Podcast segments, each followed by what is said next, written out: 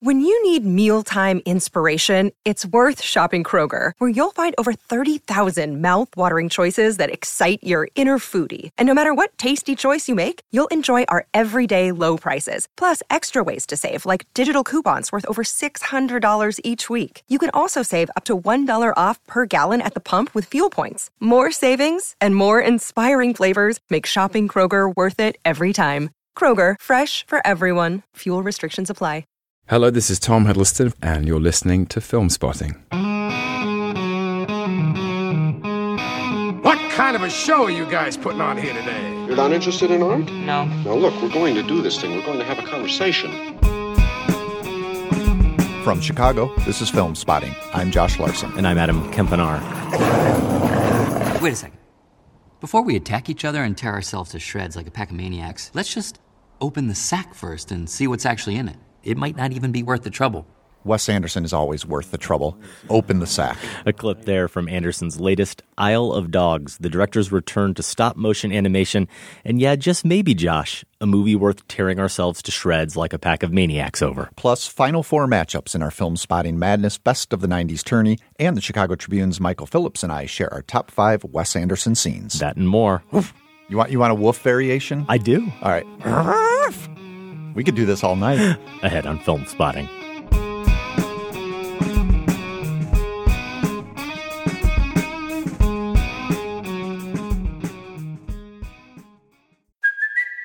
It's Kaley Cuoco for Priceline. Ready to go to your happy place for a happy price? Well, why didn't you say so? Just download the Priceline app right now and save up to 60% on hotels. So, whether it's Cousin Kevin's Kazoo concert in Kansas City, go Kevin, or Becky's Bachelorette Bash in Bermuda, you never have to miss a trip ever again. So, download the Priceline app today. Your savings are waiting.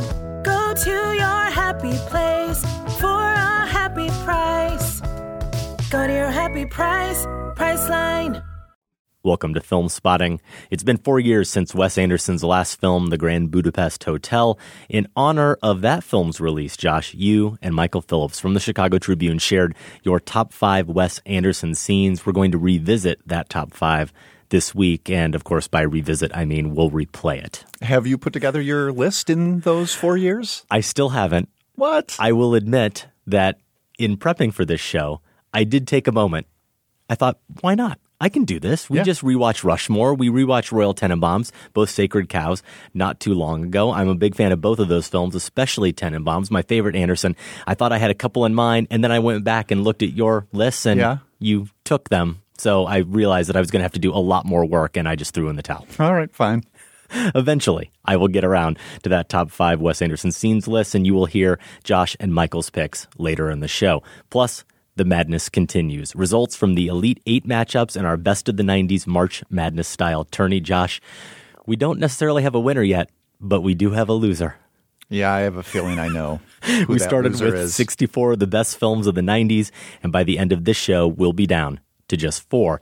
We had two Coen Brothers movies, a Fincher, a Tarantino, a Scorsese, a Demme, and the Wachowski sisters, and yes, a Wes Anderson joint, all vying for a spot in that Final Four. We will see how they fared and get to those results, along with those Final Four matchups, just a bit later in the show. But first, to the surprise of absolutely no one, I fell hard for Wes Anderson's Isle of Dogs, even breaking out the rare 5 out of 5 star rating on Letterboxd. Wow. Spoiler alert. The only real suspense now will Adam rain on my pet parade? Nobody's giving up around here, and don't you forget it, ever. You're Rex. You're King. You're Duke. You're Boss. I'm Chief. We're a pack of scary, indestructible alpha dogs. Atari Kobayashi, you heroically hijacked a junior turboprop XJ750 and flew it to the island because of your dog. Darn it. I've got a crush on you. We get the idea. You're looking for your lost dog spots. Does anybody know him? No, no. Uh-uh. I've lost all of my pride. Spots, if he's alive, may very well be living, even at this moment, as a captive prisoner. Somebody is up to something. One to guide me. Will you help him? The little pilot. Why should I? Because he's a 12 year old boy. Dogs love those. We'll find him. I'm a dog person, Adam. You've had the pleasure of meeting Clementine, I, I have. believe. Well, I'm also a Wes Anderson person. That's been well documented on the show across our reviews, my top five lists, and my ongoing championing of Rushmore in our Filmspotting Madness tournament of the best films of the 1990s. I fear Rushmore's run might be over this week. You're a doggish person, No. Adam? No. not even. I how's, own a how's dog. Ellie doing? Yeah, I'm done with Ellie. Ooh, ouch. I'm so done with my dog. Can I say you're maybe a Wes Anderson-ish person? Yeah, at least certainly. As you stated, you love the Royal Tenenbaums. Yes. you're a fan of Rushmore. I am. Maybe a little cooler on some of his other titles. So we might need you then to be the voice of reason here when it comes to Isle of Dogs, Anderson's second stop motion film after Fantastic Mr. Fox. The main character is a stray dog named Chief, given a wonderfully weary growl by Bryan Cranston. Chief is one of the hundreds of dogs who have been deported from a Japanese city to nearby Trash Island. The decree comes by order of an authoritarian mayor for purported public health reasons. Chief has fallen in with a handful of former pets, voiced by Edward Norton, Bill Murray, Jeff Goldblum, and Bob Balaban, struggling to survive as a pack on the desolate isle. When a 12 year old boy named Atari, voiced by Koyu Rankin, sneaks onto the island to rescue his banished pet, Chief and the others must decide if they're willing to give up their wild ways to help him. Rather than roam, should they now listen to this boy's commands?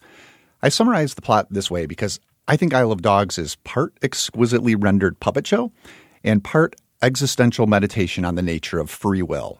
When we get those frequent Jonathan Demme like extreme close ups of the canine characters, I see questions of self determination in their eyes.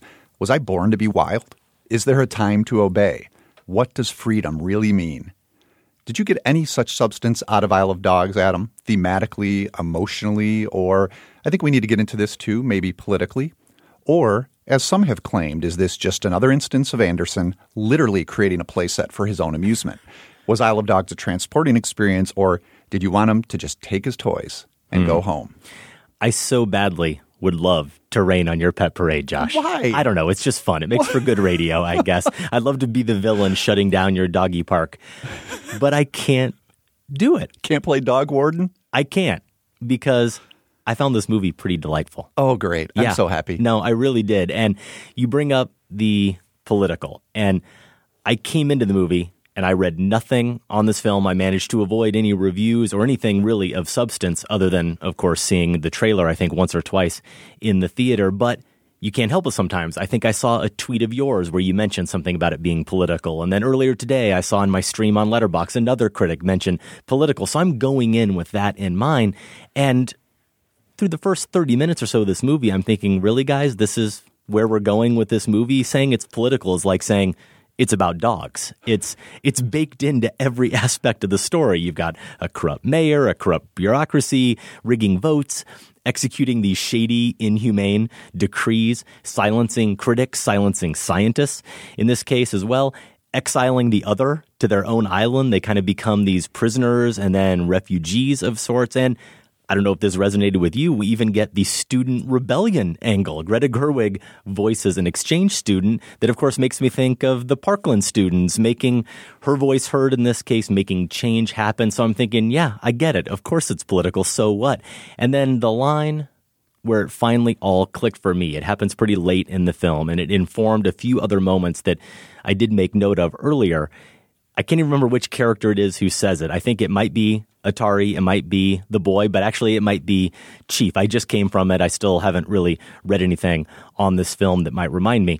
The line is we have to ask ourselves who we are and who do we want to be. Mm-hmm. And this really gets at the core of what you're saying about free will. I think that's actually a fundamental Anderson question, even in all of his less blatantly political movies, characters clinging to a certain ideal, an anachronistic sense in most cases of civility and decorum in a vulgar age. And man, we are living in a vulgar age right now. And this is probably his most hopeless rendering of that sense of loss hmm. of civility. This movie could be called Children of Dogs, frankly. And so, where it all made sense to me, and I think I kind of knew where you and others might be going with this and how it did resonate with me, and I considered it to be a profound movie, is in the way it expresses the political as personal. It's about the individual. It's about us as individuals, as people, recognizing that we can make choices. We can make the choice to be compassionate and we can defy what might actually be our natures. There's a key line that gets repeated by Chief multiple times in this movie, and it's I bite. And the first time we hear it, I think all of us hear it as a threat. And maybe it is a little bit of a threat, but we come to realize that it's actually just a statement of fact. It's just him explaining who he is as a dog. He can't even explain it, but it is his instinct, it is in his nature. But what the movie shows us is he can still make those choices. He can exert his own free will and he can change. And in that way, it becomes one of Wes Anderson's most hopeful films. And I would say quite moving by the end as well. You're nailing it. This Thanks. Is, did I get did I get so much an A the- on my Anderson test? you do.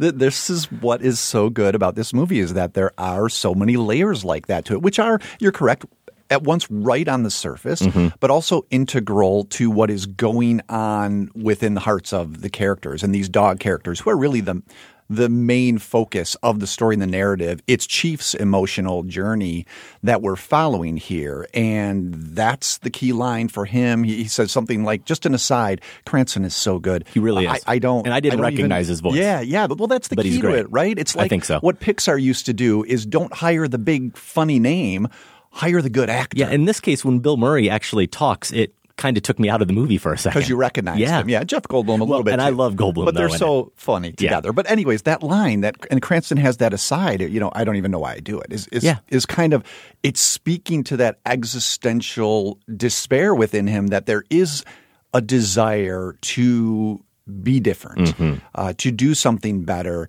But he's fighting against that inner self that won't allow him to do it. So there's the question of free will. But the political stuff, you also nailed uh, one of the key lines that is another throwaway. This is one of Anderson's gifts as a screenwriter is he packs everything the movie is about into these little verbal asides. And it is Atari who says essentially, who are we? It's a political call to action. And what is so key about it is it's in English. Yeah. And this is what there's been a lot of talk, and I'm sure we'll get into this too, about cultural appropriation. One issue at play there has been the way Anderson chooses to have most of the Japanese characters speak in Japanese without subtitles. Mm-hmm. And Atari is one of those. The dogs speak in English, and Greta Gerwig's the Greta Gerwig character speaks in English as well. Atari gets that line in English. So he's delivering this speech in his native Japanese, and suddenly he says that. Who are we in English? Why?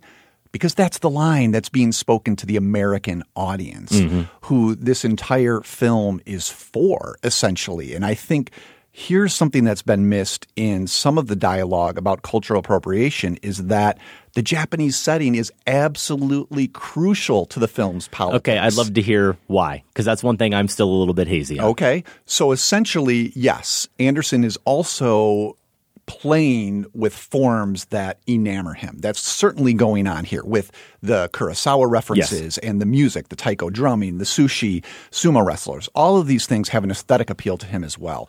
I, I would claim he's not just appropriating them, but exploring them and celebrating their beauty. Mm-hmm. But by setting it in Japan, that comparison to the Japanese American internment camps of World War II becomes the locus of the politics. And so that the American audiences are forced to ask and revisit that. But you could do that didactically, or do you do it subtly and subversively Yes. by making the quote unquote American dogs the victims, the American student the heroine in some ways. And that way, American audiences are starting to emotionally equate themselves with the good guys while watching a story that's absolutely indicting them mm-hmm. for something that happened in American history. So I see the setting as crucial to the movie's politics and really important in making that sort of a subtle subversive element. Canine saturation has reached epidemic proportions. An outbreak of snout fever rips through the city of Megasaki. Blizzards of infected fleas, worms, ticks, and lice menace the citizenship. Dog flu threatens to cross the species threshold and enter the human disease pool. In a special midnight session at the Municipal Dome, Mayor Kobayashi of Uni Prefecture issues emergency orders, calling for a hasty quarantine, the expulsion and containment of all breeds, both stray and domesticated. By official decree, Trash Island becomes an exile colony.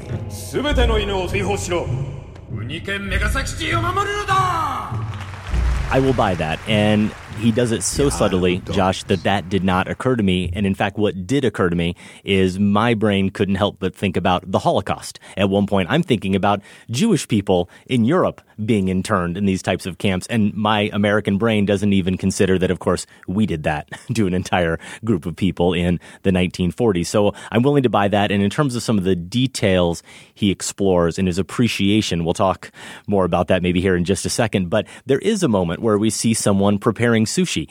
And I just love in the animation and in that appreciation of the details and the process, right? That's what Anderson really responds to. So he doesn't just show us someone preparing sushi at a conventional angle where we are focused on their hands maybe but we don't really see what they're doing and it's just really about the plot it's about the fact that this person is preparing we learn by the end of the scene they're preparing the sushi because it's poison we actually see an overhead shot of this where we see the care, even though it's it's, it's poison, we see the care that's going into Right, preparing right. this and the detail and the technique, and then later the surgery too. Whether you even want to see it, I just think of it as an Andersonian touch where we see a kidney being taken out and it has that same type of care where he's not just going to make it this obligatory scene where, oh, we can fill in the blanks. No, he's actually, he's going to show us what goes into that. The sushi is a great example because that care is the opposite of making some sort of jokey appropriation. What that would have been is like a three second shot of sushi and maybe someone going, ew, raw fit, you know, like trying trying to laugh about it as an outsider. This is someone who, yes, is an outsider, but is also viewing and recreating this with the sort of care that went into, say, the documentary Jiro Dreams of Sushi, you know, and, and and helping to appreciate the artistry that is part of that, which which strikes me as different than someone who's just plucking and choosing easy signifiers for Yes. for jokes. Yeah. Speaking of jokes, before we get I don't want the focus of this to be, you know, a defense of, and we can No, spend more time on it, but let's get to how funny we need to, and I don't now. really have a defense, but I think we do need to say a little bit more. But can we talk for now a little bit about the jokes? Yeah. Because I laughed throughout this thing. That scene we opened with of those two dogs squaring off against each other over the sack of trash. Mm-hmm. The way, and here's where the stop motion animation is so integral to Anderson's humor. The way the jerkiness of stop motion. You're never going to get around that, right? That the seconds that we pause, we still register them. He uses those as laugh beats, as suspense beats, and to to get the gag to be strung out a little bit longer. And of course, Mhm. we have to say at the front too that he's working with an endless team of talented production designers, set designers, puppeteers. Uh, this is hugely, as much as it's distinctly his, hugely a group project. And every little touch they put on it is often to get some sort of laugh out of not just the line readings, but the way the characters, the dogs, tilt their heads, Mhm. what they look at. Did you catch the double take? The camera actually Yeah. does a double take at one point. I think it's when Chief says something about, "Well, I wasn't always a stray." And, Yeah. and the camera itself, not only all the other dogs do that, but Wait, the camera itself yeah. is like, what? Explain, yeah. so yeah, this No, is hilarious. There are some really great, funny moments in it. I don't know that I would go so far as saying hilarious. I didn't respond to it that way. I don't know that I needed to, though, obviously, to appreciate the movie. For me, the lines and the moments that really stood out were the kind of winking moments, like when we hear the Gerwig voice character actually refer to this conspiracy as her conspiracy theory. She says, our conspiracy theory. It's not just the conspiracy is what she really means, but she actually calls it what we're all thinking of it as in this case. And then there's a haiku that gets referenced. There are two haikus in Mhm. this movie, and I think they both end with punchlines. Yes. That are that are great. That actually did make me laugh out loud. The Oracle bit, I won't spoil, but they go meet someone who can they meet an, an animal that can see the future. And that is brilliant. And I even chuckled at the moments with the translators because there are a lot of these scenes that feature a translator.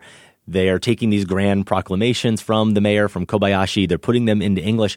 And even the translator, it's not just a flat recitation of what's being said. They're actually responding sort of emotionally and with some Mhm. humor sometimes. And you can feel that in their voices. And I really did appreciate that. But that moment, too, you're right. That's maybe the funniest moment in the movie when the dogs are about ready to attack and Edward Norton's Rex is just like, wait a second, what, what do we do? Should we at least take a look at this before we, we destroy each other? And that's really funny. But of course, it also gets back to everything we were saying. It's reinforming the political message of this film. It's in their nature to fight over that sack of what they assume to be food. And it's this desire. He's almost the Gustave character in a way from Grand Budapest Hotel, who's still trying to maintain a sense of decorum and trying Mhm. to say, we don't have to be that vulgar and tear each other apart. And notice that every opportunity he gets in this vulgar age that they're living in, in this terrible setting, he's constantly asking for votes. And he's constantly getting votes. They're deciding things Rex, based on people. is yeah, the Rex. Norton They're dog, yes. deciding how to act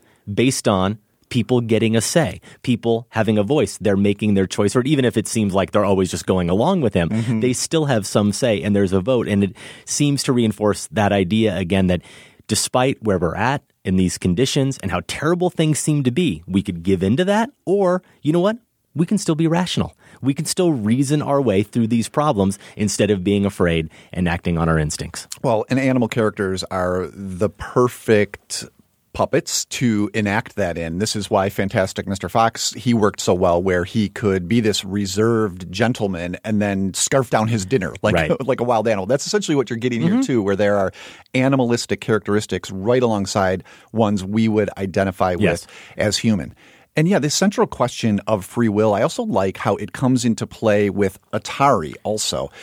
Probably the most crucial scene, at least thematically for me, comes about halfway in where the pack has decided to follow Atari in search of his dog. I know where you're going. The slide? And- Yes, Yes, the slide. That's his instinct. That's his nature. Exactly. Yeah. He and Chief are separated from the pack. They come across this abandoned amusement park, and there's this rusty old slide with here's the key the sign that says you must be so many inches tall, and Atari's like, what, six inches Yeah, lower just than under it, it.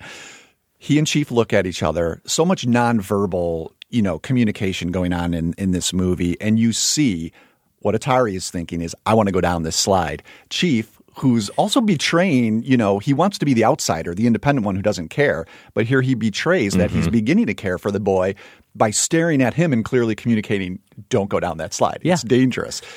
The kid go, you know, the He kid goes down the slide.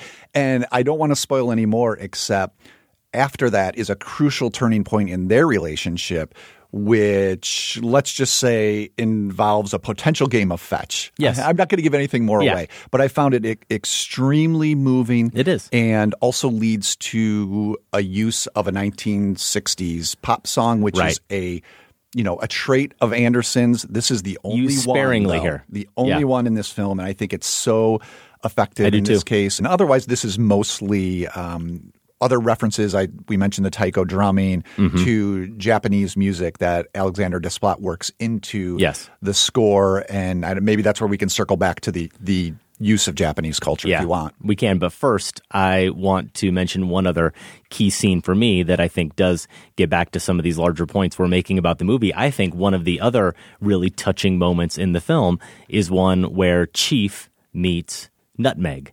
And she is voiced by Scarlett Johansson. And he asks her if she was a show dog because she looks to be the type of dog with a little bit more class and refinement than the rest of them. And she explains that, yeah, she was. That's how she was trained and how she was raised, but she doesn't let it define her. She says something along those lines. And then when he asks her if she can do a trick, she says no, she declines. But again, it's almost like it's who she is. She can't help herself but to go ahead and perform for him in that moment. But because it's not the thing she's inclined to do, at least consciously. She, she doesn't want to choose to do it, even if she might want to do it deep down. Then that choice to perform it becomes for me this, this graceful act almost. It's like she's deciding, you know what? You don't really deserve it. No one really deserves it, but I'll go ahead and show you what I can do. I'm going to bestow on you this gift. I can choose to do that. And so that becomes really touching as well. Now, we get back real quick here to the notion of cultural appropriation. I haven't read any of the arguments against this film on those grounds yet, and that's one of the things I look forward to doing as soon as we get out of here. I've been hard on Anderson before. I thought he got it wrong in the Darjeeling Limited, and we're doing this Vincente Minnelli marathon. So I'm thinking maybe a little bit about Isle of Dogs along the same lines as we talked about Cabin in the Sky, the first movie in that marathon, where it was all about black culture made by this white person, of course, in Minnelli. And it seems to be coming this movie, like Cabin in the Sky, from a place of respect and genuine appreciation and admiration. Does that mean it can't be criticized? Of course, it doesn't mean that. But also, like Cabin, I guess maybe being aware that this discussion was taking place, I think maybe I expected it to be worse than it is, more blatantly trading in stereotypes and cliches. It didn't come off that way to me. I'm also someone who's hesitant instinctively to make cases that might stifle artists from stretching outside their comfort zones and trying to tell other types of stories. But of course, I can afford to be hesitant to do that because I am in a privileged position here and a position of ignorance, frankly. So, this idea and this discussion is something I really do want to dive into a little bit more and try to understand those different perspectives on it. I did think it was going to be more, to use the, the popular word these days, problematic Mhm. than it was, at least Yeah. for me. Yeah, and and you know, let let's start by saying that this is a good question to ask, right? It's it's good that we are looking at films this way. And also I would add that I concede to anyone's opinion on this who might be more closely connected to Japanese heritage than I am, right? I mean, Yeah. how they feel about it is what ultimately matters. And there has been some good writing done on this. I would recommend Justin Chang's piece in the LA Times. His review digs into this and makes some good points along these lines. Uh, you know, I I found it was interesting. The way I experienced it was somewhat similar somewhat similar to the way I experienced um, the use of another culture going on in Black Panther. And I described that movie as being holistically diverse in that these traditional African elements were being woven into every section of that film. Yeah, you know, it didn't it feel was- obligatory it, in any it didn't feel obligatory at all. And similarly, I don't think that Isle of Dogs is cherry picking Japanese culture as we talked about. We've mentioned some of the uses, but there's also this detail that any on screen English text is accompanied by Japanese script. So given a place right alongside, an importance right alongside. And and I experienced the use of Japanese language without the subtitles as that as well. I didn't experience that as othering, but as a item of respect that this country has its own language. Let's Mhm. listen to it.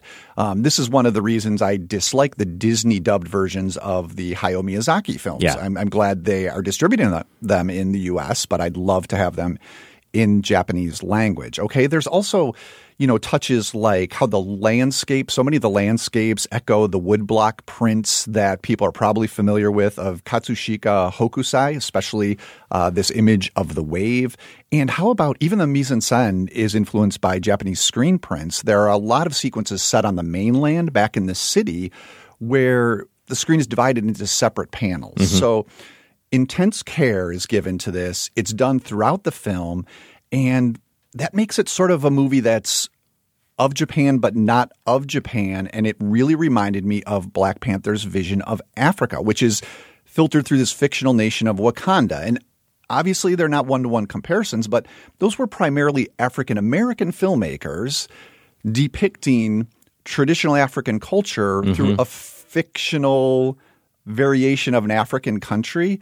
And there are ways those filmmakers are clearly closer to that culture than Wes Anderson is to Japan. Mhm. But I still feel that they share this holistic approach that to me did not smack of appropriation. Yeah. You touched on the emotion of this movie, and I know that we both felt that it was moving in certain instances. I think for me, maybe the the single gesture that really stands out is one that happens early on, and it's when we get some of the backstory between Atari. It's a flashback Atari Oh, and yeah. and Spots, and it's just a pet. It's a simple pet that was enough to make me feel terrible for how much I hate my dog right now for all the peeing she's doing on our carpet.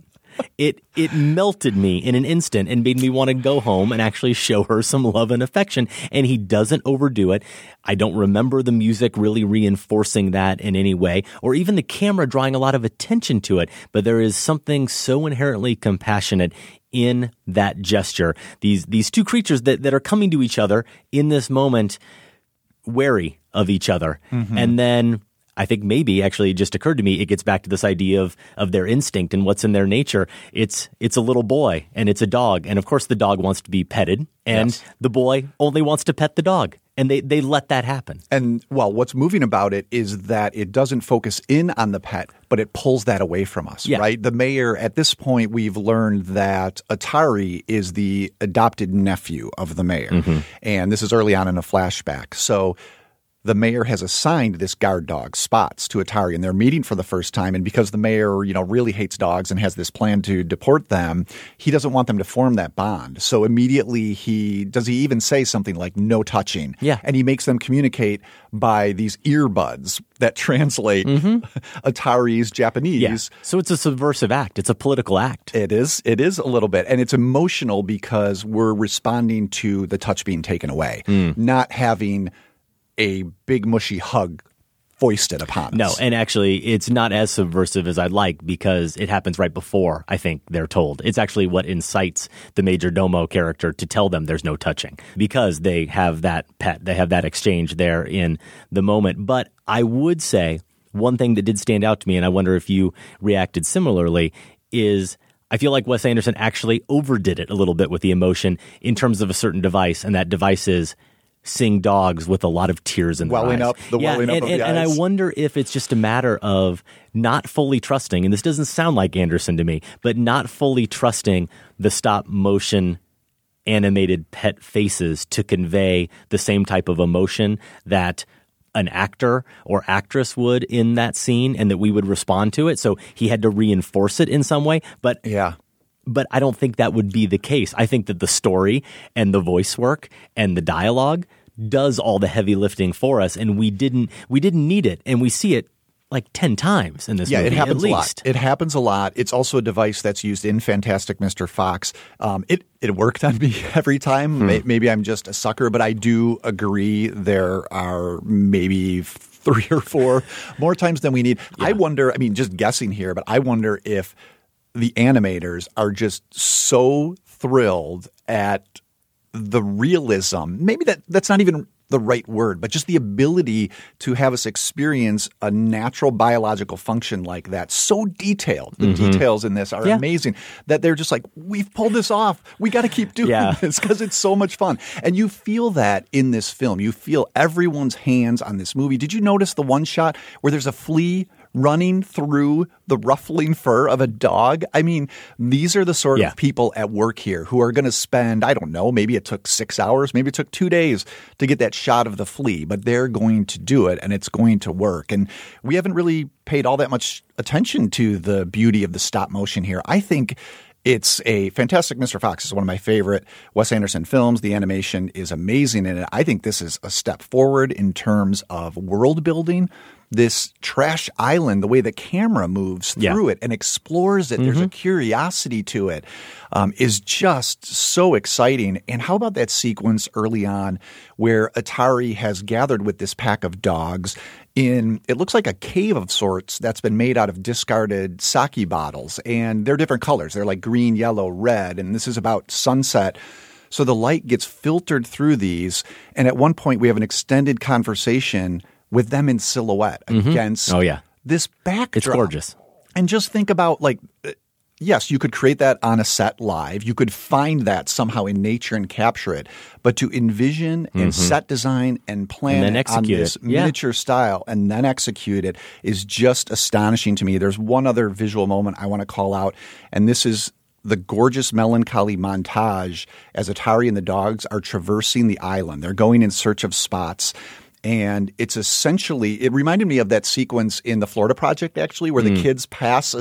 series of businesses and we cut from one to the Sure. other as they're moving across yeah. the screen. It made me think of Moonrise Kingdom too, of course. Oh yeah, being lost It's, it's also out in the wilderness. Yeah. that's been used. And what they pass though are these like that amusement park. These are abandoned human edifices. So I think there's like a power plant, there's something else, and we learn that each of them has been ravaged by this ties in with the theme wild nature, right? Like a tsunami or an earthquake has rendered these places, has destroyed these places where wildness has kind of taken over the any sort of restraint Mhm. uh, that otherwise might be there that humans tried to impose. Not that we are necessarily trying to be your guide here or suggest what you should or shouldn't do with your family, but this is a movie I would definitely take my kids to. We're going I could see, yeah, I could see my 10 year old, especially Quinn, finding this movie so amusing and enjoyable. And there were two kids behind me with a dad, I think, and I would guess them to be about seven and 10, like my two youngest, who were laughing out loud throughout this entire film and Nice. seemed to be marveling at it. So I would definitely say take the fam. It is PG 13, which is weird, except when you remind me of that surgery sequence, Yeah. which is pretty gory. There's also the element of Atari gets to the island via a plane he's absconded that crashes, and he has like a piece of metal in his head Right. for the whole film. So I guess there are elements like that that Sure. maybe are the I reason for the, PG I think the stop motion rating. it distances you enough from it, and Oh, yeah. certainly No, I- kids I who are used to seeing much worse these yes. days. Yeah, I would not say that's something. I'm just curious about the rating. Yeah, why I'm surprised too. way. You know what? I honestly assume it has to be just because of language, because there is one use of "son of a bitch." And then another use of "bitch," of course, in You the movie where. You it could is be right. it is being used correctly to refer to a female dog. But otherwise, I can't think of any explanation why this would be PG-13, except for the political stuff. Maybe Josh, just in terms of the content, the subject matter, maybe somehow the ratings board thinks it's over young children's heads. But I would say it's certainly not. Isle of Dogs is currently playing in limited release. If you've seen it and agree or disagree with our takes, let us know. Feedback at filmspotting.net. Time now to find out if Wes Anderson's Rushmore gets sent to the Filmspotting Madness Pound. And you know what that means. Elite Eight results are next. Plus, we revisit an earlier top five with guest Michael Phillips, Wes Anderson scenes. Stay with us. Why does a dog need to be walked? Three birds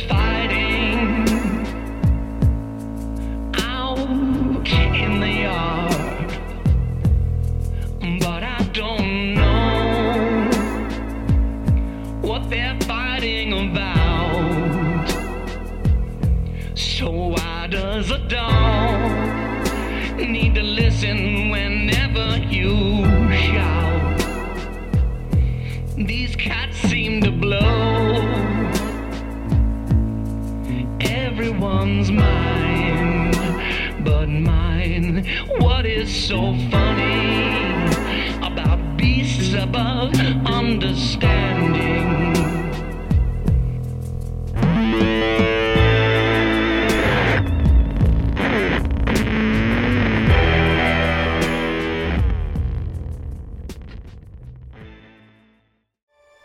My name's Wade Watts.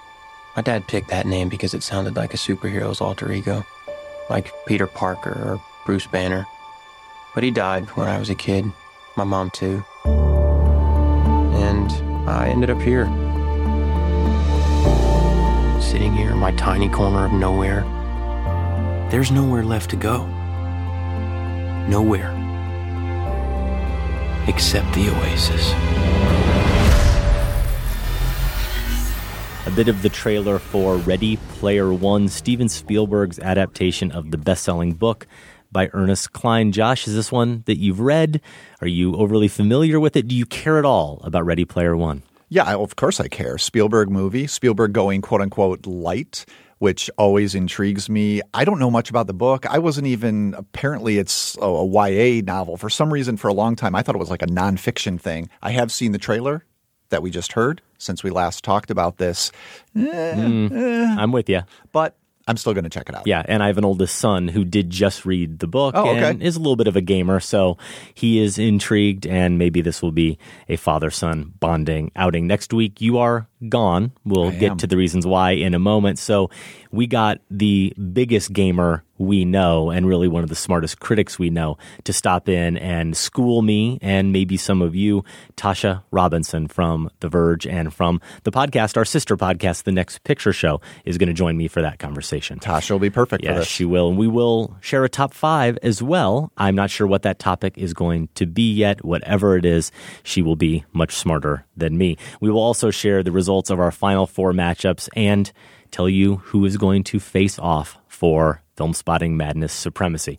We said you were going to be gone. You talked about it a little bit last week on the show. Why don't you remind everyone, especially those that might be in the area and can actually make it out, where you're going to be, what you're going to be doing? Well, next week I'm actually missing the next two shows. Yep. We might as well Slacker. say now. I know. Next week I'm going to Is anyone going. out there wanting to host Filmspotting? I could use I could use a co-host. Oh, I'll be back. I'm going to Northwest Iowa, Adam. Your home state. I'm not, jealous. Not the area you're from. No. you're a little more from the eastern. I'm from I'm from Central. Central. Iowa. Okay. dead All right. in the middle of Iowa. I will wave as I go by, Yeah. driving towards Northwest Iowa. yeah. I'm doing a little bit of a college stop at two places. Dordt College, I'll be there on Monday. Then on Tuesday, I'm heading to Northwestern College nearby. Sort of a, a book tour, giving some Movies Are Prayers presentations there. It should be a lot of fun. That's next week. The week after that, yes, I will be leaving you alone again. I think is Michael sitting in? Do we know that yet? Michael, yes. Michael Phillips will be Yep. here. All right, so I'm sure he can hold things down quite well. I believe he can. I'm going to Ebert Interruptus, which I'm so excited about. Got a chance to do this for the first time last year. This is at University of Colorado Boulder's Conference on World Affairs. Started by Roger Ebert, where he would lead people through four to five days of dissection of a single movie, scene by scene. And as I mentioned on an earlier show, this year, we're going to be doing Mad Max Fury Road, a brilliant idea suggested by Denver film writer Ernie Quiros last year. After Interruptus, we were hanging out thinking about what we might be able to do, and he threw this out there. Michael J. Casey of the Boulder Weekly, who helps organize this event, thought it would be a great idea. And yeah, it makes perfect sense to me because Mad Max Fury Road is a movie that tells its story almost entirely formally, right? We talked about that when we reviewed it, how George Miller said everything he had to say through action. So I can't wait to break that down. If you're near Denver, anywhere in the area of Boulder, come and join us. We're going to do that April 9 through 13, again at the University of Colorado Boulder. Also going to have a Filmspotting meetup. Yes. While I'm out there, we have some details for that. That's going to take place Thursday, April 12 at a place called The Sink. That's in Boulder. We did a little meetup last year there as well. Not quite sure of the time yet. So keep an eye out at filmspotting.net slash events or follow me on social media, Larsen on Film. And as soon as we nail that down, I'll put it out there. We will have those details on the website, as you said, Josh, filmspotting.net slash events. And maybe while you're there, it just occurred to me. I don't know why it just occurred to me, but I need to make an introduction because the man ultimately, in a roundabout way, responsible for Filmspotting is a theater professor at the University of Colorado at Boulder. Is he My really? old Grinnell College roommate. The incredibly talented and brilliant Kevin Rich teaches there. He's an assistant professor in the theater department, and he is the one who moved to Chicago first, who became very good friends with one Sam Van Hallgren, not Sam Van Hallgren, and is the one who said, You got to meet this Sam guy, and told Sam, You got to meet this Adam guy. I think you'd really hit it off. And of course, he made that introduction, and the rest is history as we went on to produce Filmspotting. Sam is the first host, and now as our producer. So, yeah, Kevin Very is cool. the, the maven, the social butterfly that he is, who made that connection. And here we are all these years later. I'll have to track him down. Also at filmspotting.net, and you click on events, that's where you can get notices of upcoming advanced screenings here in Chicago. Now, by the time you hear this, there may still be some passes available. It's worth going to filmspotting.net slash events if you are curious about A Quiet Place. And I know I am, having seen a trailer, Emily Blunt, John Krasinski, directed by Krasinski. It's a horror film, and it looks sufficiently creepy. Monday, April 2nd is that screening at 7 p.m. here in the city. And I do encourage people always, if you're in the area and you want to go see free movies before they come out, just check our events page every now and again. Things can come and go fairly quickly there. A Quiet Place is a movie that is currently on the docket for that week that you're going to be gone. One of those weeks, Michael Phillips going to sit in and keep me company here in the dark of the studio late at night, Josh, and make sure that I don't get too scared after seeing A Quiet Place.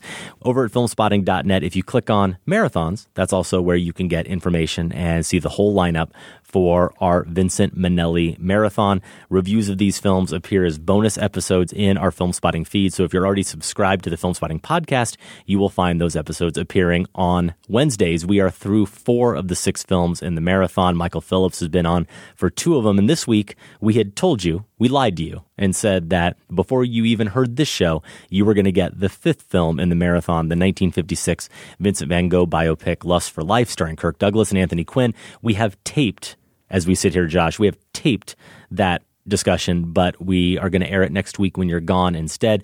Our timing and our schedule just got a little bit off, and so we thought we would hold it for a week. Again, if you want to follow along with the marathon or see what you've missed so far, just go to filmspotting.net slash marathons, and you can subscribe to the podcast in Apple Podcasts or whatever your preferred podcast app is. And you can listen at our website, filmspotting.net. Our Minnelli Marathon is presented by Mubi. An algorithm has no business choosing your films.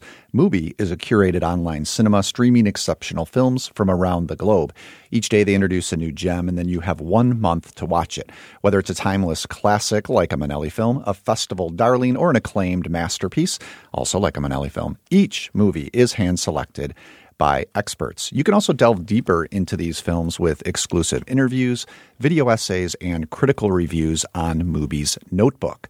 This week on Mubi is an offering new to the platform, Mr. Lonely from 2007. It's director Harmony Korine, who's been a cult hero of American cinema for two decades now.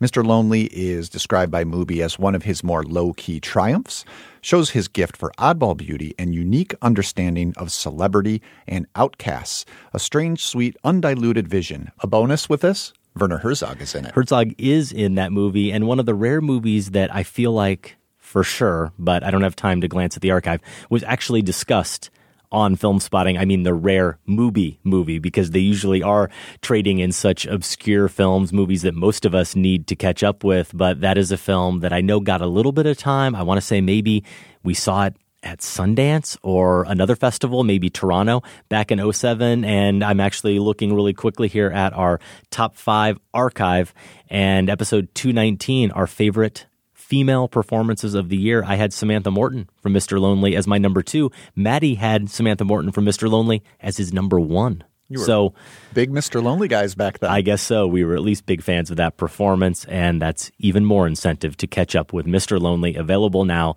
via Mubi. Our listeners can try Mubi free for 30 days at mubi.com slash filmspotting. That's mubi.com slash filmspotting. Smokey, this is not 'Nam. This is bowling. There are rules. Hey, Walter, come on. It's just, hey, man, it's Smokey. So his toe slipped over a little, you know? It's just a game, man. This is a league game. This determines who enters the next round robin. Am I wrong? Yeah, but I wasn't. Am I wrong? Yeah, but I wasn't over. No, this is not 'Nam, Josh. This is just Filmspotting madness which means a lot of rules. A lot of rules, actually. So many rules.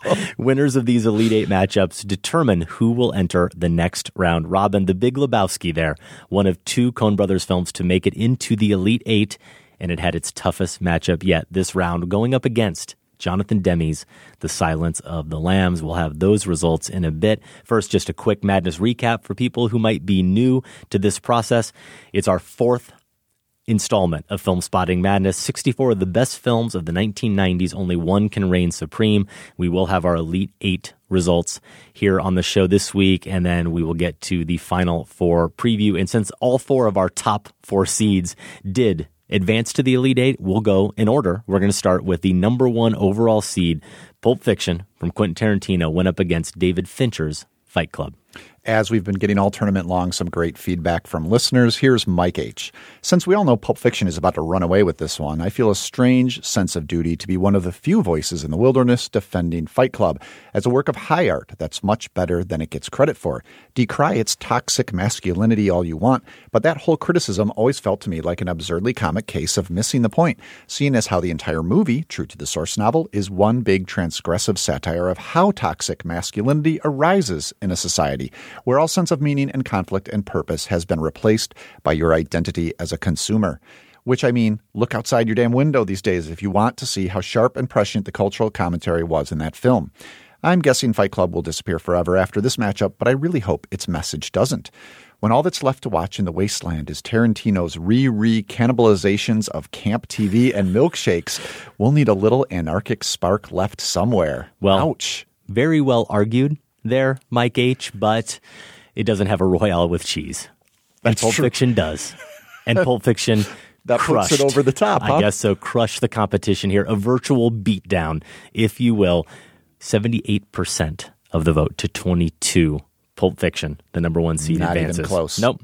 That brings us to our second matchup. Which is Goodfellas versus The Matrix. Elijah Davidson says, We still have Scorsese's work from the 70s and 80s, right? Okay, cool. The era defining The Matrix, it is then. Okay, I like that logic. Here's Chris Moody. I rewatched The Matrix this week, introducing it to my 12 year old daughter. She loved it. Her jaw dropped at the action sequences. She got immediately that nothing Morpheus says makes any sense. It's brilliant, but it ain't no Goodfellas. Jake Albrecht, I voted against The Matrix every round but this one, and voted for Goodfellas every round but this one. Suffice to say, all of my 90s favorites are already on the pyre. Perhaps it is me who should be acquiring a shine box now. One more note here from Julio Oliveira in Austin, Texas. I'm pretty surprised by how much praise The Matrix has gotten these past few weeks.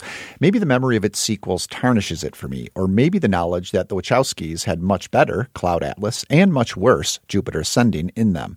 Goodfellas, on the other hand, is basically a perfect movie. As good as it gets with Scorsese, as good as it gets with mafia movies. I don't know how much of a game changer it was industry wise, but I think it definitely changed many people's ideas about film. It gets my vote. Now let's just go back because you went through that very rapidly. Cloud Atlas, better than The Matrix. That's a bold statement from Julio. Yeah, I, I just I thought I would do him a favor by rushing over it? past that, but uh, thanks for pointing that out. Goodfellas advances the number two seed 61%, a little bit closer than Pulp Fiction, but not much, 61% to 39%. Our number three seed, the Coen brothers, Fargo. We just had our Sacred Cow conversation about Miller's Crossing, beat out in round one, and that movie's a straight up masterpiece. Well, Fargo is too, going up against a movie That's you adore, masterpiece. that you also consider to be a masterpiece, and that is Wes Anderson's Rushmore. It's a masterpiece that I'm guessing isn't going to exist much longer. Here's Kyle. As much as this Barreau heavy tourney needs Marge, Yeah. I have to go with my heart here and vote Rushmore, Narien du Sacré. Great job with the French there, Josh. Thank you. Curry Powell. Why is Rushmore still here? Curry. Curry. Wes Anderson is fine. Oh my gosh. But this isn't even his best film. The Coen's worst film, Discounting Lady Killers and Intolerable Cruelty, is better than Anderson's best. Just stop reading. Fargo is the Coen's masterpiece. Stop this madness. Fargo advances. And indeed it does, with 72% of the vote. I'm proud of those who went with Rushmore, Mm. all 28% of you. Okay. Finally, a somewhat close matchup as our number four overall seed, The Silence of the Lambs, went up against another beloved Coen Brothers movie, The Big Lebowski. Here's Joel Karpowitz in Raleigh, North Carolina. Silence of the Lambs elevated genre fare to a level that it rarely achieves. It's smart, funny, and tense as hell. I fear the soft spot people have with Lebowski will give it the win, but I think Lambs is the better film. That's where I went as well. Tom Schutzer says, As much as I'd love to see the dude in the final four, I do believe it's time for Hannibal Lecter to have an old friend for dinner, perhaps with some fava beans and a nice Chianti. I think that just might happen. Silence of the Lambs, 55% of the vote. So this was fairly close. Yeah, a little tighter, but Lambs did take it, which means we now have your final four matchup set. The number one overall seed, Pulp Fiction, going up against Jonathan Demme and Hannibal Lecter, The Silence of the Lambs. That's not going to be close. Probably not. No. And I will be on the right side by voting Pulp Fiction. I'm voting Pulp Fiction as well. Now, things get much tighter here. Yeah. Much tighter. Goodfellas versus Fargo. Mm-hmm. So, if you're of the belief that these each represent their makers' pinnacles, which I think you could make the case for, Certainly. maybe. I don't. I mean, in my ranking, I don't have Fargo that high, but I I completely get the argument, and in a reshuffling, might put it up that high. Boy, Scorsese and Goodfellas. There's a lot to think about Yeah. with the other films he's made. I don't know. Do you have an instinct where you're going to go? Well, yeah, I definitely have an instinct, and it's Goodfellas, just because it's, I think it was in my Sight and Sound top 10 of all time, or Yeah. certainly in the top 15 or 20. And Fargo isn't far behind. It isn't. That's how much I love that film. But I guess I just want to have a matchup in the final here of gangsters, mobsters, criminals of some kind. That seems to be where this is headed Pulp Fiction versus Goodfellas. That's probably what's going to happen. I guess you could also say Goodfellas is arguably the pinnacle of the genre too. Yeah. And so Even though that's a genre with The Godfather and The Godfather Part 2. I know, I know. Both also masterpieces. Yeah. Yeah, I think I might have to go Goodfellas. Really? I think You're going so. against Marge Gunderson and her husband Norm. Okay, now now you're talking me out of it. Well, we can't wait to see how you're going to vote. And we are wanting to note, at least myself and Sam, Josh, that we, at first, we're kind of patting ourselves on the back that our top four seeds advanced to the final four. It arguably suggests that we did a great job seeding this tournament, that we guessed correctly the four movies our audience probably felt were the cream of the crop, the top four. Yes. But on the flip side, it's really boring. It means we don't have a Loyola Chicago. We don't have a Cinderella story. We don't have someone who doesn't belong, quote unquote, in the Final Four, making things more interesting. And I do I- I regret that. I tried. I did my you best. did. You tried to get Rushmore in there. Not that that would have been a huge upset, but you know, something like Rushmore maybe would have spiced things up just a little bit.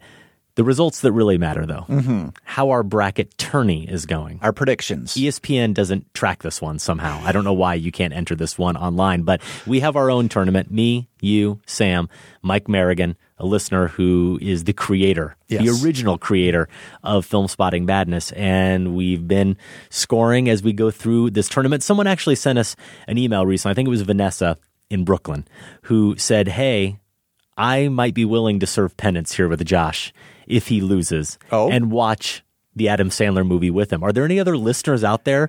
Misery Loves Company? Maybe if they did well, horrible in their brackets? The way I heard that is she's going to watch it, so I don't have to. Isn't that what? That sounds like that's what Mm, she I was don't offering. think that's And what her she was email gonna said. Report back. Leave a voicemail, perhaps. Very Vanessa? clever. You could leave Very a voicemail clever, Josh. with your review, and no, uh, no, no, I'm pretty sure that's not what it says. So wait But- are we getting ahead of well, ourselves? we are getting here? ahead of ourselves a little bit. But she I asked, out? she said, "Hey, I'm scoring along with you guys. I want to know how I'm doing, and I'm sure other listeners are too." So she asked, "How are you doing the scoring?" I don't, I don't understand how this gets done, and it's really as simple as doubling each time. So first round is one point, then two, then four, then eight, then sixteen. If you pick the winner, it's thirty-two. Okay. So if you want to get out your I'm- bracket, I'm just see how you learning this now, Yeah, too, You so. are, of course, not not part of the process here, Josh. You you certainly are not. Where we stand right now, Okay. as we look at the final four, I am in first place. Mm-hmm. 112 points. I have, thank you. I have three of the final four picks. I missed on Lebowski. I thought it would beat The Silence of the Lambs. I thought for sure it would beat The Silence of the Lambs. That was my miss. Sam is in second place, 109 points. Also three out of four. He missed on Reservoir Dogs. He thought that would be there. He lost out on that in round two. Mike Merrigan, third place with 99 points, also has three of the final four. He missed on Boogie Nights, which went out in the Elite Eight, which leaves you, Josh, picking Okay, up the I'm no rear. longer. I'm no longer tied for third. I'm. I'm. No. Picking up. 83 points. 83. A full 16 behind Mike. You only have one of the four final four What? predicted correctly. You missed on Lebowski, and both Magnolia and Before Sunrise went out in previous rounds. Yeah, where's all the Linklater freaks? I know. I thought we had way more of them. I appreciate your boldness in making those picks. I also appreciate your incorrectness as you're going to be the one who it looks like is going to have to watch yet another Adam Sandler film. So if my math is correct, and we shouldn't necessarily assume that it is, if it turns out that Pulp Fiction faces Goodfellas in the final, I will win. Yeah, and Josh, congratulations. yeah, thanks again. You will finish last. If Fargo pulls off the upset over Goodfellas and faces Pulp Fiction in the final, Mike Merrigan will win because he did pick Fargo to upset Martin Scorsese. And Josh, you will still finish last. Wait, well, I've forgotten about that. Right now, I'm worried about the path to having you not win. So basically, it's That's it. It's you got to root for Fargo. That's it. Takes it. No. Fargo just has to beat Goodfellas and go to the championship match because me, Sam, and Mike all pick Pulp Fiction to win. Okay. Well, I've just been given my greatest reason to vote for You're Fargo. just rooting against me now. oh yeah. It does stink that this is the tournament here that we've created where the loser gets punished, but the winner gets nothing. the winner gets no reward. Oh, you, you'll you'll be sleeping with a smile on your face for weeks if you win. Maybe. You know it's true.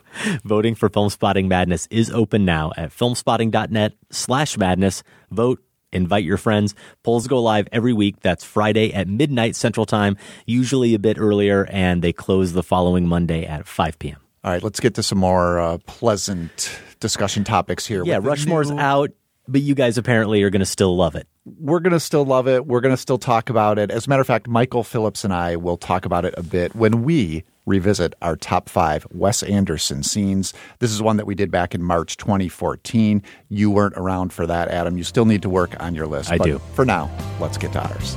The three Tenenbaum children performed Margot's first play on the night of her 11th birthday. They had agreed to invite their father to the party. What'd you think, Dad? Hmm. Didn't seem believable to me. Why are you wearing pajamas? Do you live here? He has permission to sleep over. Well, did you at least think the characters were well developed? What characters? There's a bunch of little kids there dressed up in the animal costumes.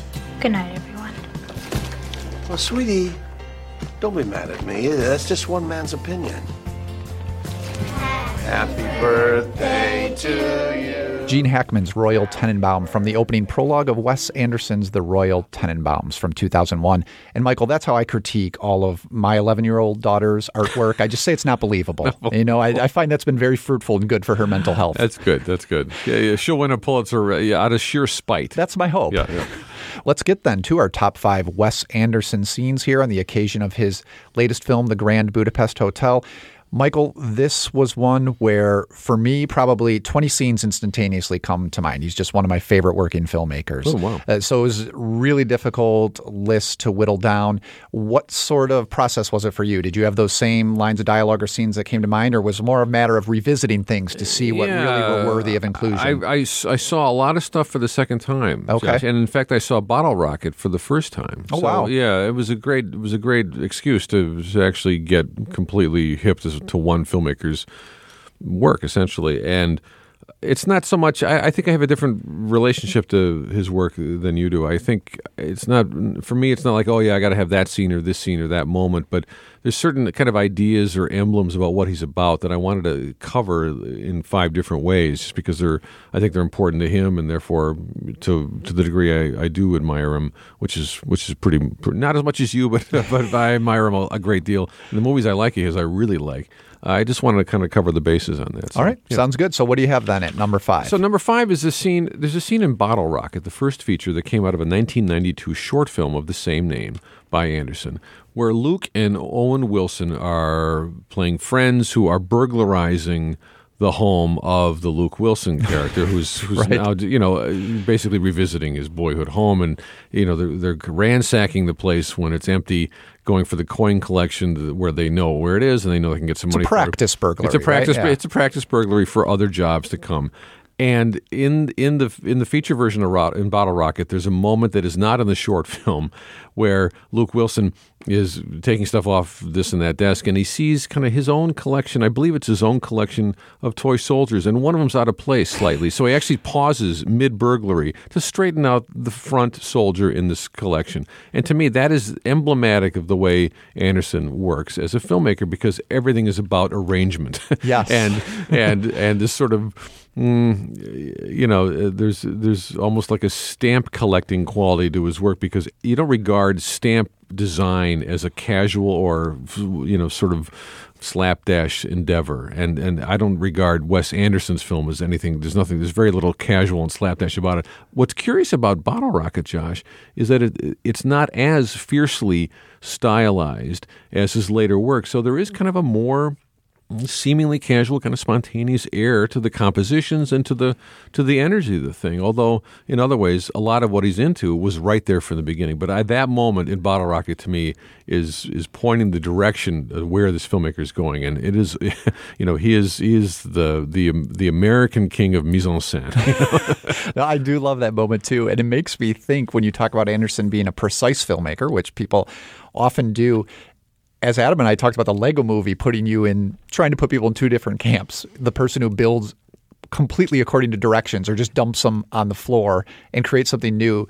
you would think Anderson is probably that precise person who, who wants everything in order, but maybe not. As his films have have blossomed, you wonder if maybe he is that creative guy. But at the end, what you get is this sort of precise universe. Mm-hmm. Very nice pick. My number five is going to come from Fantastic Mr. Fox, and it's the salute to the wolf near the end. Fantastic Mr. Fox is, of course, Anderson's 2009 stop motion triumph about this risk taking fox who runs into trouble with three greedy farmers. It's just a wonder of a film for me, an adaptation of a Roald Dahl book, who's one of my favorite children's authors. I love stop motion, so it hits me right there, especially when it's done uniquely. I mean, no other stop motion work looks quite like this. Maybe hmm. the Rankin Bass TV work is the most similar, but in current animation, it was very unique. Now, after Mr. Fox, who's voiced by George Clooney, has escaped from the farmers with Kylie Ash and Kristofferson, they're on the road on this motorcycle. They spot a wolf off in the distance while they're driving. Where do you come from? Where'd you come from? What are you doing here? Canis lupus. Vulpes vulpes. I don't think he speaks English or Latin. Pensez-vous que l'hiver sera rude? I'm asking if he thinks we're in for a hard winter. Now, as Foxy confesses here, and, and he has earlier in the film too, he has a phobia of wolves, but it's really a mixture of fear and jealousy because the wolf represents this lone freedom that he sought for much of the film. It's it's what he wants to achieve until he realizes that pursuing it is going to put his family, really his whole community, at great risk. This contrast of the wolf with Mr. Fox is wonderfully realized in how the wolf is visually depicted by the puppeteers here. He's much different than all the other animal puppets in this film. He walks on all fours, for one thing. He isn't dressed. He doesn't talk at all. I mean, he's wild. This hmm. is the wildest creature in the movie. And Fox's teary salute, which the wolf returns, a great touch there. It's part awe. He says, What a beautiful creature. And it's also this mournful goodbye to his own wild past as he's going to embrace now this, for better or worse, new domesticity. Yes. So fantastic, Mr. Fox gets my number five slot. How about your number four, Michael? Uh, my number four is uh, I can't really go on without questioning the word triumph to describe uh, Fantastic Mr. Oh, Fox. such a Yes, triumph sorry. of the animated you know, art form. I'll try it again. Come I'll on. try it a third time someday. My number four is actually a scene that's like many scenes in Moonrise Kingdom and many scenes in Anderson's work as a whole. It's the Edward Norton Scoutmaster uh, scene where he's kind of breaking in the scout troops on, on the plan to kind of bring bring about a nonviolent resolution to the, the, the escape of the protagonist, the young protagonist who's run off to meet with his newfound girlfriend uh, on the other side of the island. You have your orders. Use the orienteering and pathfinding skills that you've been practicing all summer. Let's find our man, bring him safely back to camp. Remember, this isn't just a search party, it's a chance to do some first class scouting. Any questions? Lazy Eye. What's your real job, sir? I'm a math teacher. Why? What grade? Eighth? You need PhD for that? Lazy Eye, no. But you know what? We're actually in the middle of something here in case you didn't notice. One of our scouts is missing, and that's a crisis. Anybody else? Redford. What if he resists? It's just a series of tracking shots that we see a lot in Anderson's work. In this case, it's alongside the characters, not in front mostly, but uh, throughout the film, the Norton character is seen as kind of the bar- barreling through. Often from you know the, the tracking shot will kind of lead him forward. Often it just sort of tracks alongside, and it works for a lot of reasons. I think Norton just turns out to be exactly the right actor to to match what Anderson's doing visually. He he works as we said earlier with a, with extreme economy and concision, and he doesn't sort of storybook up the quality of the of the acting. Some people just sort of have a little too much fun with it, or not enough fun with the material when they're in a Wes Anderson film because they think, oh, it's all kind of fanciful make believe storybook. He's playing it very realistically and kind of low key, and that. That's the key to the style, I think. There's a deadpan, low key quality to Anderson's work that has to be complemented by the performance, or it just ends up kind of drying out the experience. But that that shot, you know, I love tracking shots anyway, Josh. I just like cameras that move.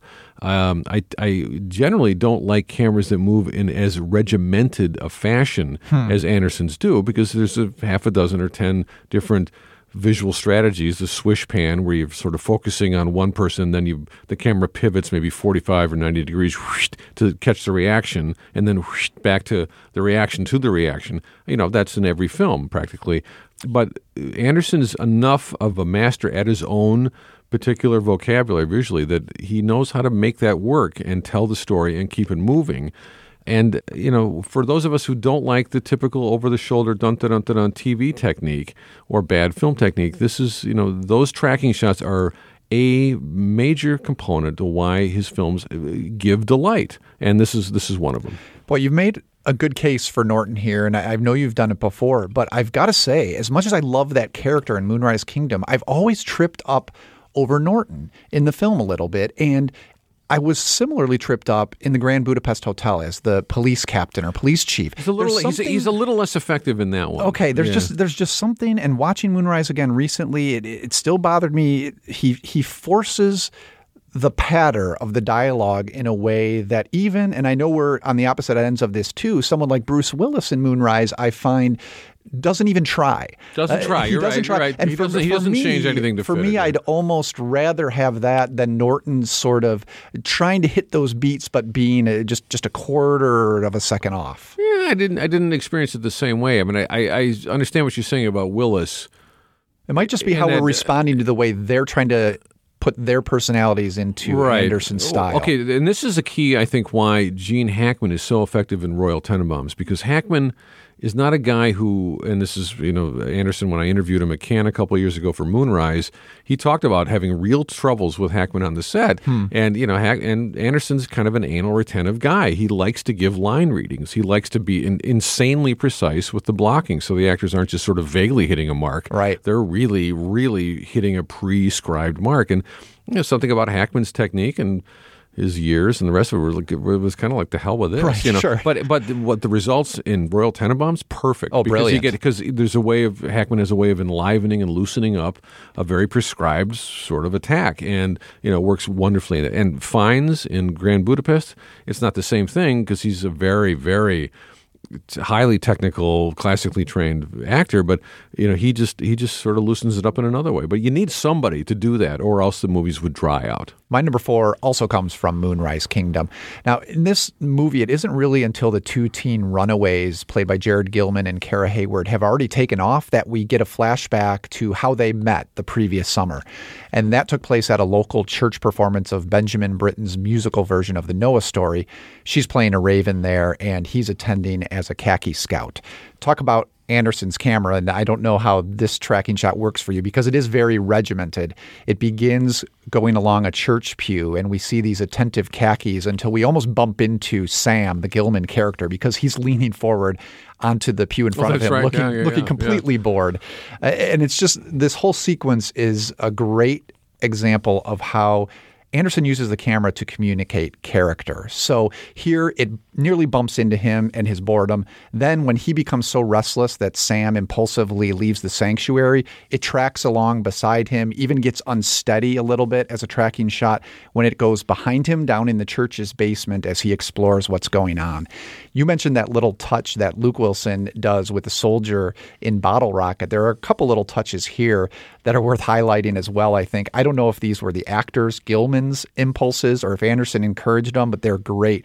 There's a kid in an elephant mask that he passes. He just sort of grabs the trunk and tests it out for, for its durability or something. Then he passes a drinking fountain and he tests that too. Doesn't take a drink, just sees if it works. There's also a horror element to this sequence because you've got all these silent kids in the corridors of this church wearing these animal costumes. If you remember this one quick shot of some kid in a hen costume brushing his teeth in a bathroom, it reminded me actually of it's like a kiddie version of that throwaway shot we've talked about in The Shining with the man and the dog bear doing whatever they're doing in the hotel. It's like you just get this subliminal shot of something quite disturbing. Right, right, right. the scene here does climax when Sam meets Suzy, played by Hayward, and her fellow birds. They're getting their makeup on, and the relationship is just locked in right there. He captures that sort of smitten infatuation that can only happen, I think, probably at that age. He, he pushes the other birds aside and just says, What kind of bird are you?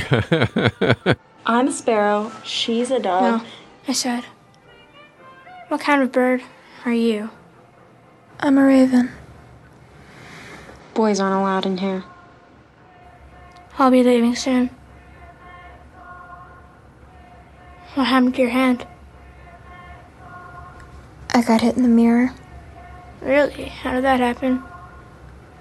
I lost my temper at myself. Anderson's talked about uh, the theatrical quality of so much of his work, and he never he hasn't done any theater. He said since the fifth grade. But in so many of his movies, you have scenes where you're staging theatrical productions. I mean, in Rushmore, he's doing stage Right. versions of Serpico. In Moonrise Kingdom, they're doing, as you say, you know, Noah's Flood, uh, all, all sorts of things, and that's and that's what gives the movies a strange kind of netherworld quality. Not quite, not quite cinema, not quite theater, not quite storybook, not quite this, but. You add it all up, and it really is something else. Yeah, that production of Noah's Flood in Moonrise Kingdom, I wouldn't mind seeing that myself. It's probably better than the last three dinner theater things I've seen. Please. We're going to come back with our three through one picks, and in honor of Mr. Anderson's visual style, we've installed a dolly track here in the studio for the remainder of the taping. Stay with us.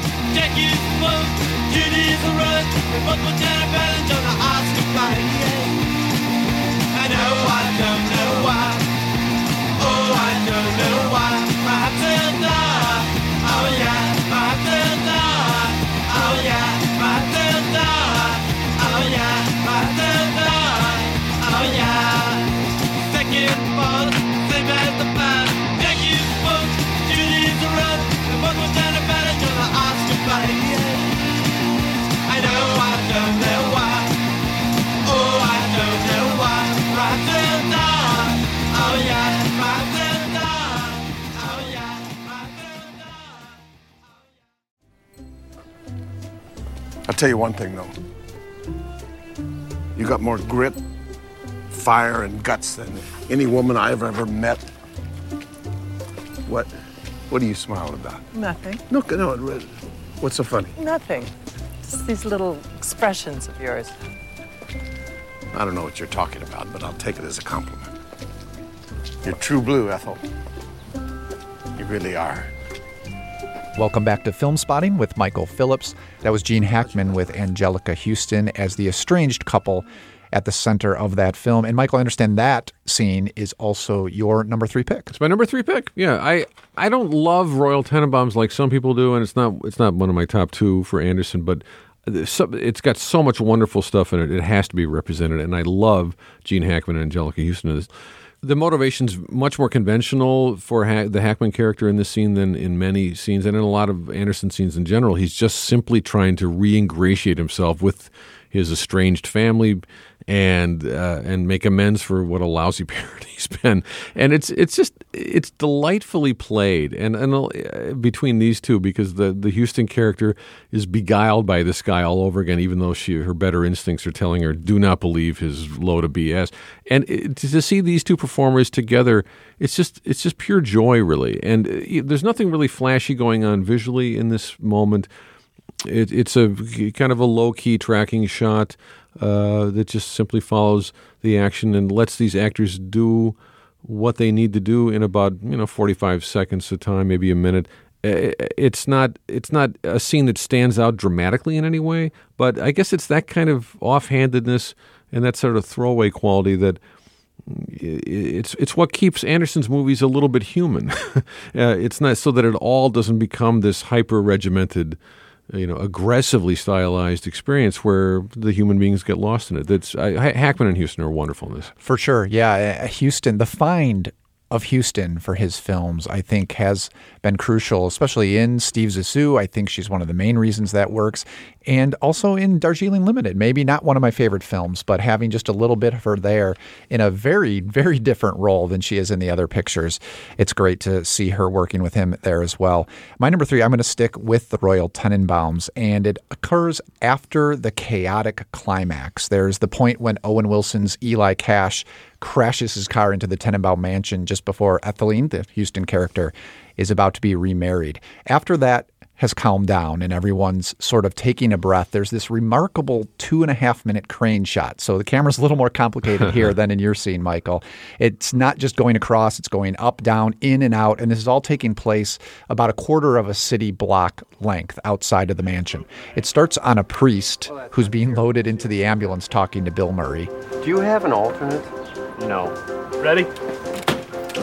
Are there priests on call? Goes over to Cash giving a police report. At which point I apparently lost control of the vehicle, smashed into the house, and killed that poor dog. Then up to the top of the fire truck where we see Gene Hackman's Royal talking to the firefighters. I think he's part mutt. Uh, what kind of papers do you have for it? And then it's choreographed so that Murray comes around for the next part of this shot. So you could just imagine how intricate this has to be in terms of planning. It does encompass, I think I counted about 10 major characters Hmm. in this film. And this is the kind of picture that has 10 major characters. Right. Those all get worked into this in some way. The final bit is one of those great bittersweet Anderson moments that makes this about more than choreography. It's a beautiful light moment of reconciliation between Royal and Ben Stiller's Chaz. I got you a new dog for the boys. I just bought him. You did? Sorry I let you down, Chaz. All of you. Uh, I've been trying to make it up to you. What's his name? Sparkle. Thank you. You're welcome. I've had a rough year, Dad. I know you have, Chazzy. I do think this is emblematic of Anderson's style overall, that the camera is going to serve the story even as it's being very active. Also makes room for an emphasis on humor. That little throwaway bit where Luke Wilson in the shot, he has hurt his eye and it's being examined by Seymour Cassel's fake doctor. They make time for that little joke. And then that sudden walloping emotion of the moment between Royal and Chaz. I think it's interesting that Chaz gets this little second here because he's a peripheral character, I think, compared to the other Tenenbaum kids. I think that Luke Wilson's character is at the forefront along with Gwyneth Paltrow's Margot. But Chaz gets this three or four seconds, and it's when he instinctively chokes out, I've had a rough year, Dad, that you understand he's speaking for the whole family.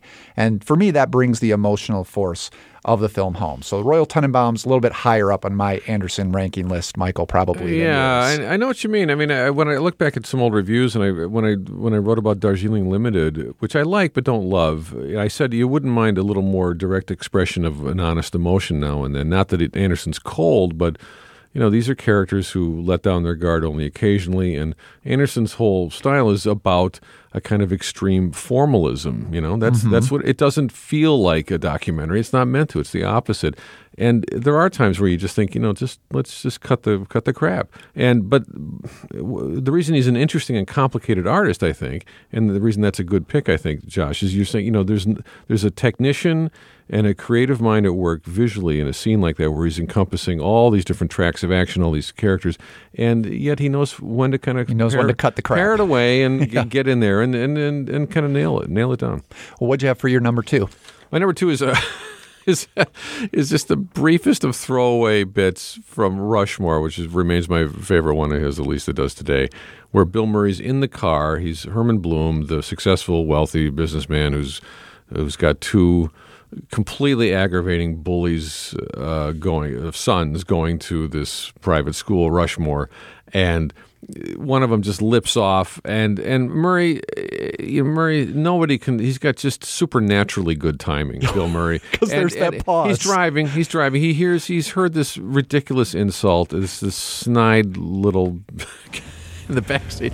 Did you invite that kid to your party? Max Fisher. Come on, Dad. There's gonna be girls there. I'd rather die. Pull your head out of your ass. Two second pause, and then he just starts wailing on him while continuing the drive. And the whole bit takes about seven seconds, and and it could have worked with a different actor, but I, I think I think when you go to when you go to find your favorites in Wes Anderson, it can't. It's not all about what Anderson's up to. It's about what the actors can find, and and that's I, I love that. I, I love that. And there's there's moments, Josh, in a lot of Anderson films where you have this this shrewdly judged two second pause and then something a, a comical action of some kind and there's a great one in Budapest Grand Hotel Budapest, where, right. where they're where Ralph Fiennes as uh, Mr. Gustave is is basically being cornered by the local police right for the authorities for suspected of murder and you know Fiennes takes a second just to stand there politely and then just turns and starts running and it's, Yep. it's wonderful and that and the camera doesn't do anything because if the camera moved then it would kill the joke hmm Yeah, that moment in Rushmore, I, as many times as I've seen it, and it's the most viewed film for me of any of Anderson's. It's the one I will laugh out loud very hard every time, even though I know it's coming. There's something maybe about dads losing it in cars. I talked on last week's show about the National Lampoon's vacation moment with Chevy Chase losing it with his family. So maybe it's that for me. But Murray's timing, you're right, in that scene is absolutely hysterical. Well, I think we are bringing an Anderson level of precision to our matching of our picks here, Michael, even though we didn't plan it this way. What do you have for number My number two is a Bill Murray moment from Rushmore. Beautiful. Not in the car, it's actually his cannonball. There are so many to pick from for me from Rushmore because it is my favorite Anderson film, but I love how this is an example of wordless storytelling that he occasionally uses. It communicates everything we need to know about the misery of Herman Blume, this businessman who does come to befriend Jason Schwartzman's precocious academy kid. First see him sitting there alone by the pool in the midst of his obnoxious kid's birthday party. Right. All sorts of other people are there at their house. He's separate from them, just tossing golf balls carelessly. Well, and you see his the wife across the pool, Exactly. You know, with another man, And, and not only do they look at him, but the expression on her face. So they're not hiding it is one thing. Right. But she gives him this look of it's it's both disgust, but she's nervous too, which sets up we don't know what he's going to do here. She Yeah. she doesn't quite know what he's going to do. And then Anderson uses insert shots so frequently and so brilliantly, again, to communicate story without dialogue. Here, what we get is a family painting of the Blume family. And notice, of course, Blume, Herman Blume, is the only one without red hair in that painting. So, so you get that there. And on the soundtrack, the crucial music. Nothing in this world can stop me worrying about that girl from the Kinks. A girl, fell in love, glad as I can be. A girl, fell in love, bad as I can be. But I think all the time, is she true to me? It's bluesy, it's plaintive, it has that gurgling guitar. It almost feels like it's pulling you underwater a little bit. I think that's a good example of how music is a tool for Anderson, not a crutch, which is something he does get accused of doing. Well, this moment does culminate in the saggy, shirtless Murray going up that tall diving board, downing a drink, and doing a cannonball. and he's still got the cig. He still has a Yeah. cigarette. And watching it again, I tried to match if it's actually in his mouth when he goes in the air or not. Couldn't quite couldn't quite pick that up. I don't think it's still in there when he's underwater. But I, I think Anderson loves this idea of isolation underwater because it goes back. There's a shot It like is a that. motif, I mean, I mean, Luke Luke Wilson's doing the same thing in Bottle Rocket Right. scene, and and certainly in Steve Zissou, it's there's plenty of that. Where, Yeah. where it's almost like you, in order to tune out the world's problems.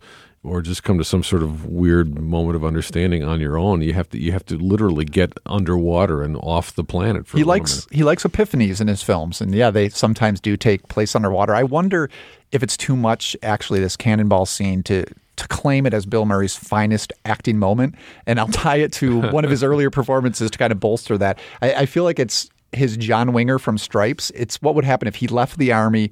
Went corporate, got rich, and then just became disgusted with himself over it. So maybe maybe that's going a little far, but it is a fantastic Murray moment. It's not in my top five, but but one of the one of the reasons that Murray's performance were, is is truly spectacular in Rushmore is you have without any forced sense of dramatics at all. You have moments where, in this case, Herman Blume is is accompanying Max Fisher, played by Schwartzman, to his father's barbershop, Mm. and you know up till now. Max has been saying, "Oh yeah, my father's a neurosurgeon." Blah blah. You know the usual line of BS from Max, right?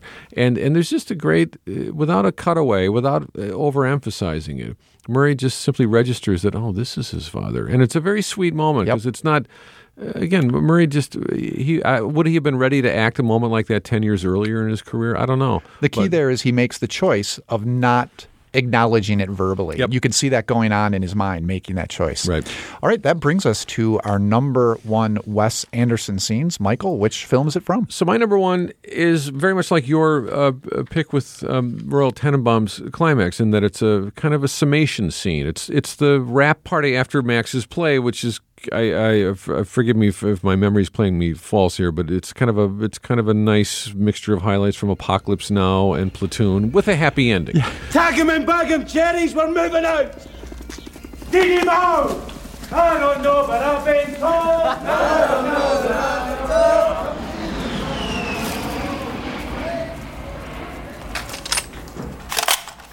Hello, Esposito.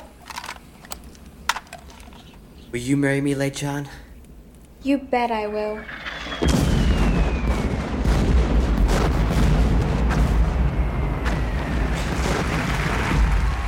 I think when people talk about oh Anderson's cold or it's you know the humor's too eccentric or forbidding or dispassionate or something he's more of an ironist than a sincere filmmaker whatever I don't know you look at the end of Rushmore and the way it sort of takes Anderson and his camera take the time to really acknowledge every major player and all the relationships and really kind of see some hope for everybody I don't want to sound like a sap, and you know, God knows he's not a sappy filmmaker, but that's that's a sincerely felt moment, and I guess it wouldn't. None of this stuff would would really stay with you, Josh, if it didn't have some human reason for being. You know, are there, are there human beings in the middle of these? often improbable fairy tales that he's telling? Well, the answer I think it is best is absolutely there are. And I love the way it all kind of gets tied up in Rushmore. And that's the movie that that was my first Wes Anderson exposure. I didn't see Bottle Rock until l- last week, mm-hmm. so it was it was a great gap in my knowledge on him. But I, I thought Rushmore was one of those few times I've seen any kind of remotely commercial comedy where I just kind of started holding my breath about halfway through, like, oh, I hope they don't blow it. Hope hmm. they don't hmm. blow it. You know, hope, hope it doesn't get stupid. Hope, hope this, you know, God, if this movie just can just keep its wits about it. Yeah. And it, you know, that movie did. I mean, there's some scenes I don't like as much as others, but I love, I love the way that ends, and I love the way it, it's a kind of a panoramic send off to everybody. Um, nothing too fancy visually going on there, but but um, very much in Anderson style and, and just with a, with a full heart, with a full heart. It definitely has that, and it also has a justifiable use of slow motion, I think, which is something that he employs frequently yeah, compared think, to other I, filmmakers. I think almost every film has ended with that same sort of signature shot. And this one, it's it's crystallizing the moment in a way that's deserved because it's not happy in the sense that everything is solved. I think for all of these characters, but if they're going to be in a better place eventually, it's because of what's happening there. So we deserve to preserve it mm-hmm, a little bit mm-hmm. more in slow motion. I What's think. your number one? My number one comes from you're not going to like this because it's the Life Aquatic with Steve Zissou. That's your number. One. It's my number pick. one, and this moment continues to hold up for me. It's another climactic moment, the submarine dive, where Bill Murray's ocean explorer Steve Zissou gets his Ahab opportunity. He finally encounters this elusive jaguar shark that he's been searching for. I love all the elements at play. We talked about in Grand Budapest how it incorporates live action, stop motion, CGI aspect ratios. Here we do have a live action shot of a huge group of people within this tiny sub, all right. jammed in there. But there's CGI going on as well, stop motion effects of the jaguar shark itself. They're done by Coraline's Henry Selick wonderfully imaginative stuff. None of this should go together, but part of the charm, as we've mentioned, is that it still works. It still does create this fairy tale world that is uniquely Anderson. Again, like the Royal Tenenbaum scenes I mentioned, and I think like your scene you just talked about from Rushmore, the final dance, it gathers all the major characters together for what's a moment of epiphany. His movies are very much about community, I think, and, and, a broken community and trying to get that back on track in some way. So it's important that the major characters in The Life Aquatic are here together. Now, when the jaguar shark floats over the submarine, a wonderful touch here again from Murray. Everyone else looks up because that's where it's going. And Zissou, he just stares straight ahead. He's he's frozen with awe. I connect it with that Mr. Fox moment seeing the wolf, uh, and he just keeps locked on where the shark had been. Hmm. Many of Anderson's films, I think, could be written off as blatant, obvious therapy sessions for their characters. Uh, a character starts one way, and we see him or her progress into a slightly better variation of themselves by the end. I think it's interesting. We didn't get into this, but Grand Budapest notably doesn't work this way. Huh. But a lot of his films do. And I think that can be written off as maybe sappy. I've actually heard some people say he is sappy.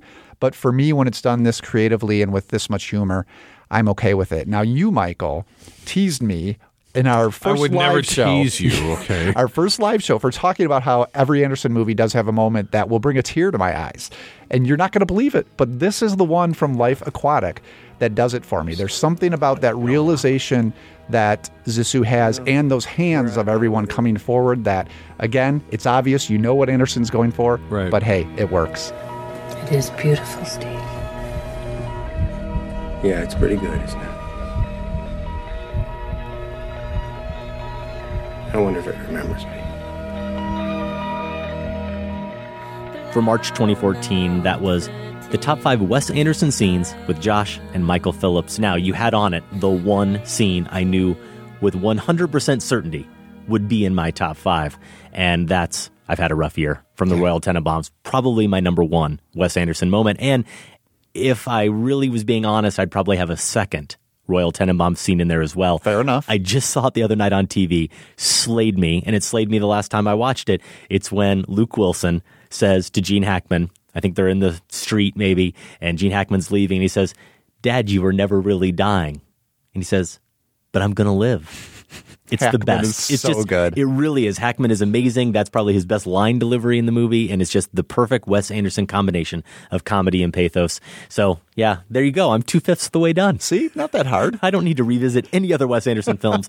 I'll just go with my top five from the Royal Tenenbaums. Did any of those picks, now that you look at them again, surprise you? Would you change anything if you were to do it all over again? You loved Isle of Dogs so much, you would probably have to pick a moment from that. Yeah, I would definitely put one in there. I'm not sure off the top of my head which one it would be. Maybe Fetch, maybe the game of Fetch. Mm. Might have to go with that. I might here I might move up the salute to the wolf higher. I mean, the longer I get away from that movie, that seems to be such an integral moment, but I'm pretty happy with where these are. Okay. That is our show. If you have any thoughts about Wes Anderson or anything else, you can email us feedback at filmspotting.net. You can also leave us a voicemail 312-264-0744 or email us with an MP3 file. At filmspotting.net, you can find 13 years of reviews, interviews, and top fives in the show archives. And if you haven't already, please check out the Filmspotting family of podcasts. We've got a couple of other great shows The Next Picture Show and Filmspotting SVU. You can find them in Apple Podcasts or through your preferred podcast app. Out in limited release this weekend in Chicago is Final Portrait. Stanley Tucci directing the biopic of the Swiss artist Alberto Giacometti with Geoffrey Rush and Armie Hammer and Wes Anderson's Isle of Dogs is open now. Out in wide release, the big one, Ready Player One from Steven Spielberg. Next week, Tasha Robinson will be here sitting in for Josh. We'll discuss Ready Player One and we'll get to Filmspotting Madness, the title match, along with a top five to be determined. If you've got a great suggestion for a Ready Player One inspired top five list, we'd love to hear from you. Feedback at filmspotting.net. Filmspotting is produced by Golden Joe Deso and Sam Van Hallgren. Without Sam and Golden Joe, this show wouldn't go. Our production assistant is Andy Mitchell. Thanks also to Candace Griffiths and the listeners of the Filmspotting Advisory Board, and special thanks to everyone at WBEZ Chicago. More information is available at WBEZ.org. Listeners may have heard a new name in there, Andy Mitchell. Indeed, our new production assistant, Jeremy Wellhausen. He's off pursuing the dream. Took off a week or so ago for Los Angeles. We wish him all the best as he does try to make it there in that crazy movie racket. He really helped us out a ton over the past year or so, and we wish him nothing but the best. Absolutely. Our music this week, it's from Jack White, comes from his album, Boarding House Reach. More information is at jackwhiteiii.com. For Filmspotting, I'm Josh Larsen. And I'm Adam Kempenaar. Thanks for listening. This conversation can serve no purpose anymore. Goodbye.